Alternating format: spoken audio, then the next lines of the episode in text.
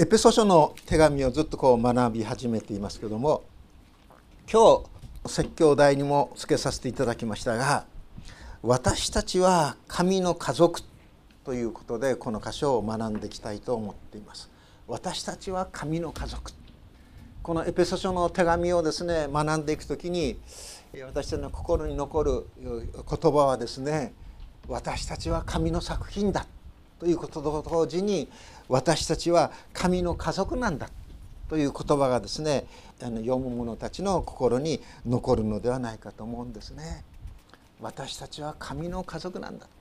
神の家族というとですね何かこう日本人の持つ神という感覚が大変曖昧もことしてぼやっとしてですね広がりがあるようでなくてというふうにですねぼやっとしてしまいがちなんですがここで言う私たちは神の家族の神はどういう神であるかというならばイエス・キリストの父なる神です。私たちがこの聖書を読んでいく時にねそしてまた神様のことを考えていく時に神の作品ということも考えていく時に私たちがしっかりと心に留めておくべきことは何かというと神とはイエス様によって明らかにされたところのイエス・キリストの父なる神ということです。このイエス様によって明らかにされ示された神様ということから外れてしまうとねその境界線から外れてしまうと私たちの神この信仰というものは曖昧もことしたねそういうものになってしまいやすいのだということであります。前回、まあ、7月8日だったと思うんですけども私たちは神の作品ということで学びました。キリスト教会は神の作品なんだということを学びました。そして神は神の作品として最も素晴らしいものが神の作品なんですけども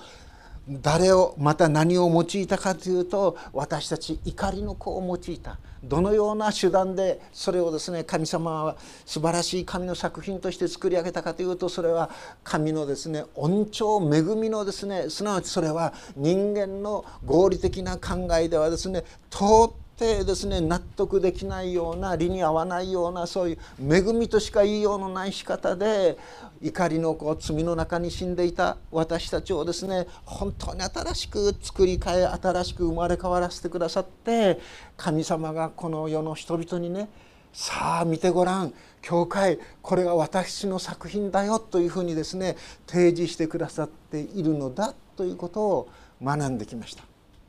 あの呼ぶ気の中で神が呼ぶをですね本当に心から喜びましたね。そしてサタンにさえ神はですねこの呼ぶのようなですねそういうものは見てごらんというふうにねサタンに対してさえ神は呼ぶをですね喜んでいたすなわち神はこの世のですねさまざまな欲さまざまな本当にですねお辱そういったものによってですねぐちゃぐちゃになっているこの闇の世と言ってもいいでしょうそういう人々に対してですよ。さあ私がですね作った私が築き上げた私の子供たちのその群れその集まりその教会を見てごらんとですね神はサタンに対してさえ誇りに思っているキリストの体である私たち一人一人教会だということを覚えていきたいと思うんですよね。神が誇りとしているんです確かに自分自身の中にですね弱さがかけこんなもの自分でもですね自分を受け入れないそういうものがあるかもしれないでも神は神の作品として私たちを喜んで本当にあの私たちを訴えて私たちを地獄に陥れようとしているサタンに際してすらさあお前たちは教会の人々を見てごらんイエスをキリストと信じて集まって歌っているその人々を見てごらんと言わんばかりに神の作品である教会を神は慈しんでいてくださるのだということをしっかりと覚えていきたいと思うんですよね。でそのようにパウロはですね獄中の中でエペソの教会の人々にこの書き送りました。私たちは神の作品だというふうに書き起こりました。でもその後11節からですけども思い出してくださいって言うんですね。私たちにある一つのことを思い出させようとする。それはどういうことかというならばあなた方は以前は肉において違法人でした。すなわち肉において人の手によるいわゆる割礼を持つ人々からは無割礼の人々と呼ばれるものであってその頃のあなた方はキリストから離れイスラエルの国から除外され約束の契約については他国人でありこの世にあって望みもなく神もない人でしたしかし以前は遠く離れていたあなた方も今ではキリストイエスの中にあることによりキリストイエスの血によって近いものとされたんだっていうんですね。そしてその後ですね15節に飛びますけどもご自分の肉において敵意を廃棄された方はそれはキリストなんだっていうんです。ここでですね敵意というところまで私たちの思いをですねパウロは持っていっているということですね。これはどういうことなんでしょうか確かに以前はあなた方は違法人だって言うんですね誰の視点から見て違法人かというならばイスラエルの人々ユダヤの人々から見てユダヤ人以外にイスラエルの国に属する以外のものは違法の民すなわちそれはどういうことかというと神の祝福から外れた人たち神の祝福の中に加えられない土国の人々だということであります。違法というのはそういうことですそうしてその違法の民をイスラエルの人々はどのように抱きしていたかいわゆる本当に汚らわしいものとしてですね排除しようとしていたかそれをですね軽視していたか今で言うならばですねヘイトスピーチというです、ね、憎しみの限りをですね尽くすそのような言動をイスラエルの国の人々特にパリサイ人たちは持っていたか。これはね今の私たちでは考えることができないほどのそういう分断なんです。圧力圧力というよりはこの何て言うんでしょうかね。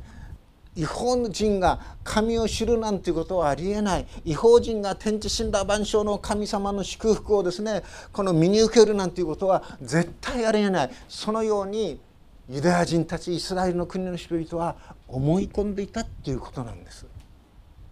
具体的にですねどういうことがあったか。パウロはこの時点ではですねパウロが手紙を書いている時はまだエルサレムの神殿は崩壊されていませんでした。エルサレムの神殿がですね崩壊されるのは AD70 年。ローマによってですねエルサレムがですねその神殿が粉々に崩れ去るんですね。でもこの時はまだエルサレムに神殿は残っていたんです。そのエルサレムの残っていた神殿その神殿をこのエルサレムの旧エルサレムの町をですね考古学今では考古学と言いますけども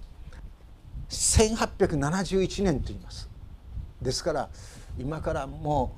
う140年ぐらい前でしょうかね。に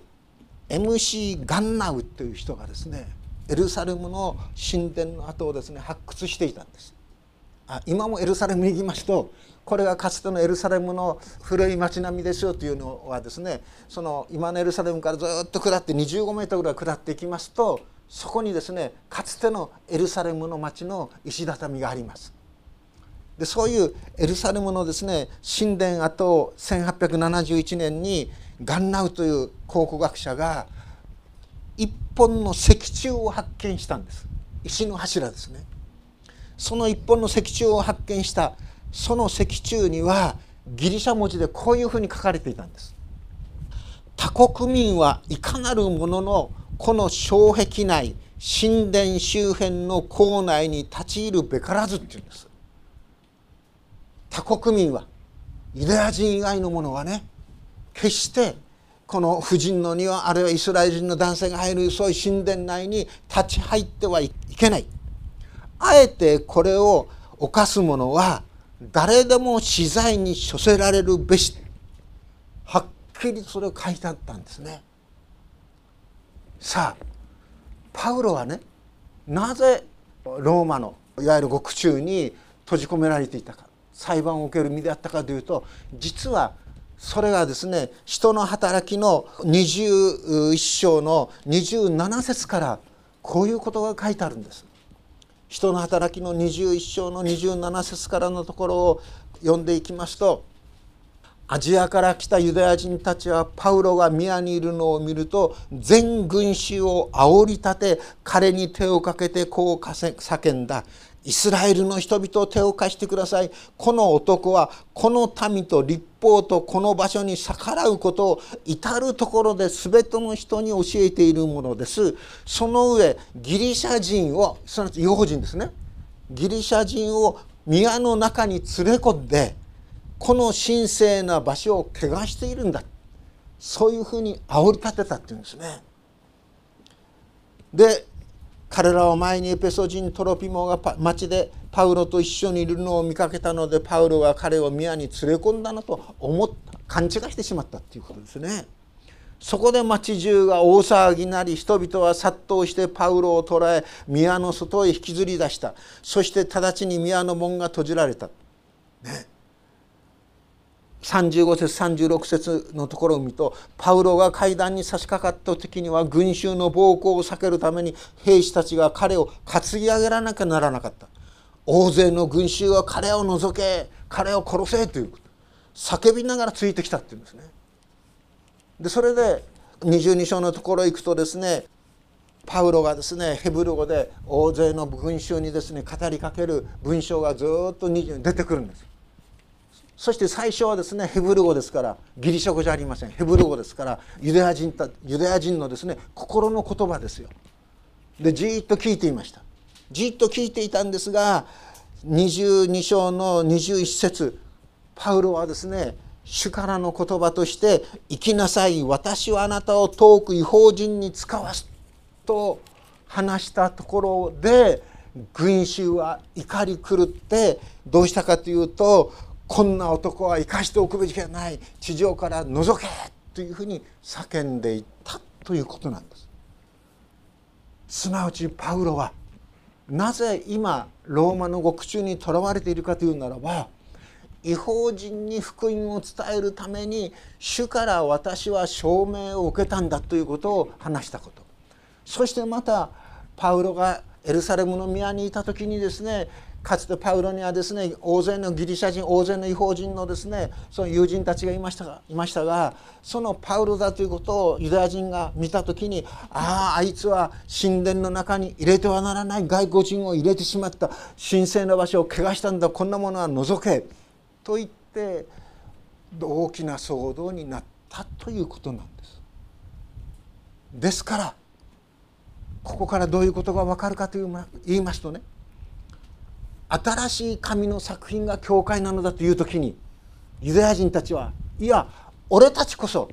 割礼を受けた俺たちこそ神の作品なんだ。俺たちこそ神の選びの民なんだ。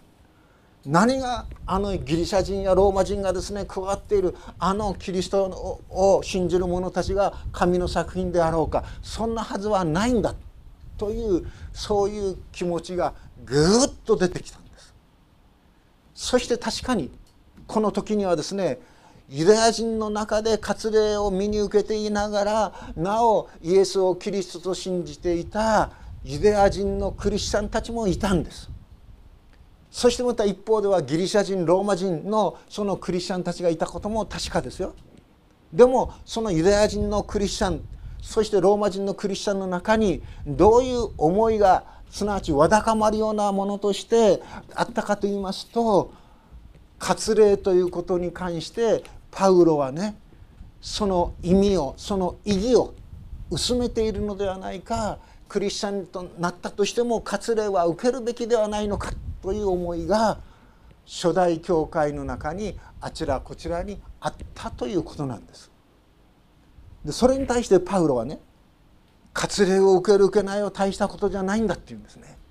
もし割礼を受けなければ神の国にさらに神の祝福に受けられな受けることができないというならばあのイエス・キリストが十字架の上でですね捧げられたその犠牲というものの祝福を意味を意義を薄めてしまうものだと言ってパウロはですね割礼を主張するこのユダヤ人クリスチャンたちに対しても激しくはっきりと言うんです。それはキリストの十字架の死を無駄にするものだっていうね。すなわちイエス・キリストにあってはユダヤ人とギリシャ人の差別はないんだということです。自由人とあるいは奴隷の差別もないんだっていうんですね。男と女の差別もないんだっていうんです。神にあってはそんなものは全部取り除かれた。何によってかというならばイエス・キリストの十字架の死によってあの罪も死みもないイエス・キリストのその十字架の犠牲の捧げ物によってそのようなものは一切取り除けられているんだ私たちを本当に罪と死と滅びから自由にするもの差別から自由にするものそれはイエス様イエス・キリストのその十字架の贖いですよということをこのパウロは言っているんです。いや言うどころかね叫び続けているということです。それゆえにパウロは捉えられてねあの人の働きを生むならばですね地中海を本当にナンパしながらもそしてまたローマにですねたどり着いているということなんです。敵意ということを考えていく時にねその敵意というものはユダヤ人とギリシャ人を隔てるものね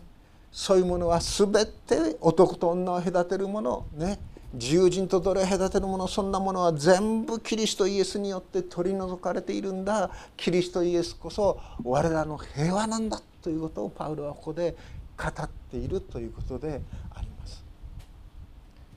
そうして私たち神の作品だということを言った時に私たち一人一人のことをパウロは念頭に置いていました。ですから2章のですね2節のところからこう読んでいきますと「私たち」という言葉が出てきます。2章の3節私たち」2章の4節私たち」ね、2章の5節も私たち、ね、この私たち一人一人と言ってくるんですけども神の作品である私たち一人一人。でもそれは一人一人ではなくてエペソにある教会ねあるいはコリントにある教会ピリピにある教会それ一つ一人一人一つ一つではなくて私たちは全体として神の家族ですよということなんです。神の家族というのはそういうことです。神の家族でしょ家族そこにはですねいろんなそういう人々がいます。家族という限りにおいて。お父さんがいてお母さんがいてねおじいちゃんがいておばあちゃんがいてそしてですね子供がいてそしてその孫もいて今は大家族少なくなったかもしれません。私の家はですね、えー、本当に父が始めたあそういうあのりんご箱一つから始めた漬物屋なんですけども私が育った頃小学生中学生の頃はですねその中学卒業した人たちが若い衆といってね23人私の家に来て泊まっていました。また近所のですねおばさんたちが十数名、まあ、20名近くいたでしょうかね。らっきょうなんか切るでしょ？ずっと。でらっきょうはね機械化できなかったんですって。だからあの一つ一つねこうやって頭と尻尾をこう切るんですね。切るんです。ですからね人手がいるんです。たくさんの人がこう来てました。でそして朝はあれですけども朝なんかもそうですが食事時になるとですねテーブル一つにですね大体10人ぐらいずっとこう囲むんですね。でペーッと食べますね。次の人がまたそのテーブルに来てペーッと帰ってペーッとこう食べるんですね、えー、ですから私早口になっちゃったんです。ただたくさんの人と一緒に食べていたっていうことはあります。ですから家族というのは本当に豊かなもんですね。で私たちは神の家族だっていうんですね。私たちは神の家族全部神の家族なんだ。かつては神もなかった。かつては望みもなかった。生きる喜びもなかった何のために歩んでこの生きてですねやっているのかわからなかった食うためにですね働くのが働くために食うのかもうきりがないでしょちょうど今自分7月あまあ6月から7月ぐらいにかけてですねどういうことがあった？ら生姜をですね仕入れてきてですよ俵でこうたくさん仕入れてくるわけですよね。で生姜の俵を開けてですねそれをですね最初のうち私も小さいところは前に流れていた川があるんで渦間川渦間川でですね生姜をギーッと洗うんですね。で生姜を洗ってですねそれ樽の中に漬け込んだりそしてまたちょっとするとですね今度はらっきょうらっきょうを洗ってですねカーッとから樽の中に漬け込んだりもう駅からですね5分足らずのところでに私の工場がありましたから生姜洗って特にらっきょうなんか洗ってるとですね駅降りるとですねああらっきょう洗ってるなっていうようならっきょうの香りがですねプーンとするようなそういうところだったんです。でも皮が汚れ、まあ、汚してしまったのは栗原職員になったかもしれませんけどもそういうこともあってそれができなくなってはこう来ていましたけども本当にそういった意味では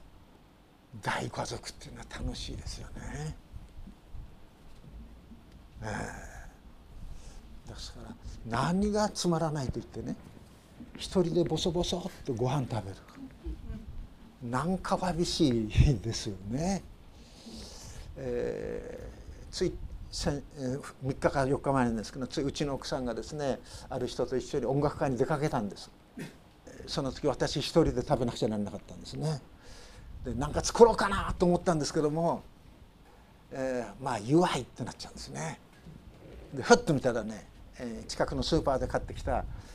ラーメンがあったんですね。これパッと、えー、3分お湯入れ入れて待てば大丈夫ですっていうので。それで3分、まあ、5分してそして、えー、カップラーメンみたいなのでキャーッと食べたんですけどね。何かこう餌を食べてるみたいな感じでね